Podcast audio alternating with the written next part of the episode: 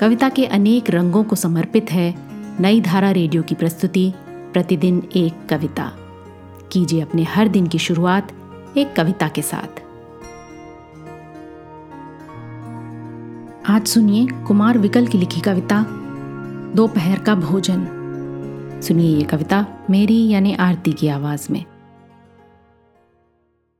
दुख। दुख को सहना, कुछ मत कहना, बहुत पुरानी बात है। दुख सहना, पर सब कुछ कहना। यही समय की बात है। दुख को बना के एक कबूतर बिल्ली को अर्पित कर देना जीवन का अपमान है। दुख को आँख घूर कर देखो, अपने हथियारों को परखो, और समय आते ही उस पर पूरी ताकत संचय करके ऐसा झड़पो, भीगी बिल्ली सा वह भागे, तुम पीछे वह आगे आगे। दुख को कविता में रो देना। ये कविता की रात है। दुख से लड़कर कविता लिखना गुर्रिल्ला शुरुआत है। आज की कविता को आप पॉडकास्ट के शो नोट्स में पढ़ सकते हैं।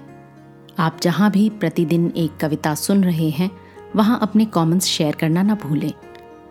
अगर आप चाहते हैं कि नई धारा रेडियो की ये प्रस्तुति हर सुबह आपके व्हाट्सएप पर आ जाए तो हमें इस नंबर पर मैसेज भेजें।